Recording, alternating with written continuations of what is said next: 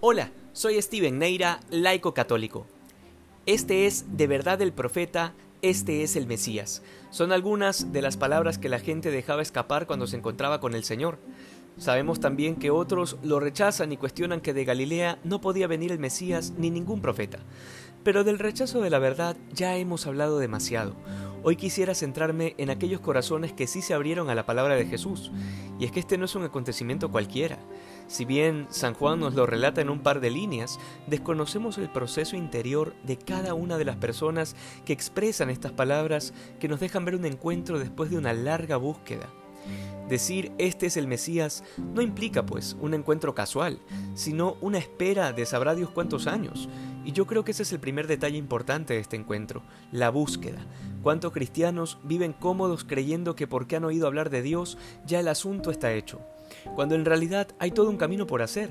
Nuestra búsqueda no puede detenerse en el hecho de ser católicos o de cumplir nuestras oraciones diarias, incluso no puede detenerse en alguna que otra lectura formativa o espiritual, porque el encuentro con Jesús nos abre todo un horizonte que no termina si no es con la visión beatífica, es decir, con ese momento en que contemplemos a Dios cara a cara y la verdad plena nos sea revelada.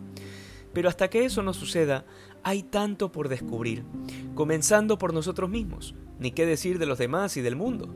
Pero si por cosas de la vida creemos que algo sabemos de estas cosas, pues todavía nos queda Dios y su esencia insondable.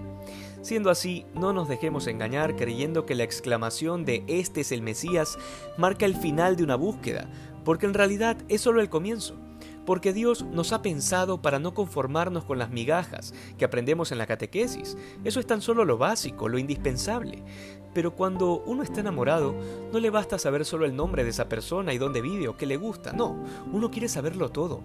Pues si así sucede en el amor humano, ¿cuánto más debería ser en el amor de Dios, que es la fuente de todos nuestros amores? La frase, este es de verdad el profeta, denota un camino de errores, como el de quien les habla, que pasó del ateísmo al protestantismo y del protestantismo a la iglesia de Jesucristo para finalmente decir, este es de verdad el profeta y esta es de verdad la iglesia. Sin embargo, abunda hoy en día una profunda indiferencia religiosa. Hay gente que puede vivir aparentemente tranquila, sin hacerse las preguntas fundamentales del sentido de la vida y de la muerte. Y esto sucede porque el mundo los tiene esclavizados y acostumbrados a eso, a que no se pregunten cosas profundas, a que sus conversaciones solo sean sobre series de Netflix, fútbol o política, a que sus preocupaciones sean solo económicas o de salud, como si no existiera nada más allá de lo inmediato.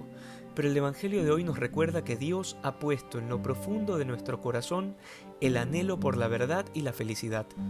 Y no podemos permitir que ese anhelo se ahogue o se apague viviendo solo para este mundo.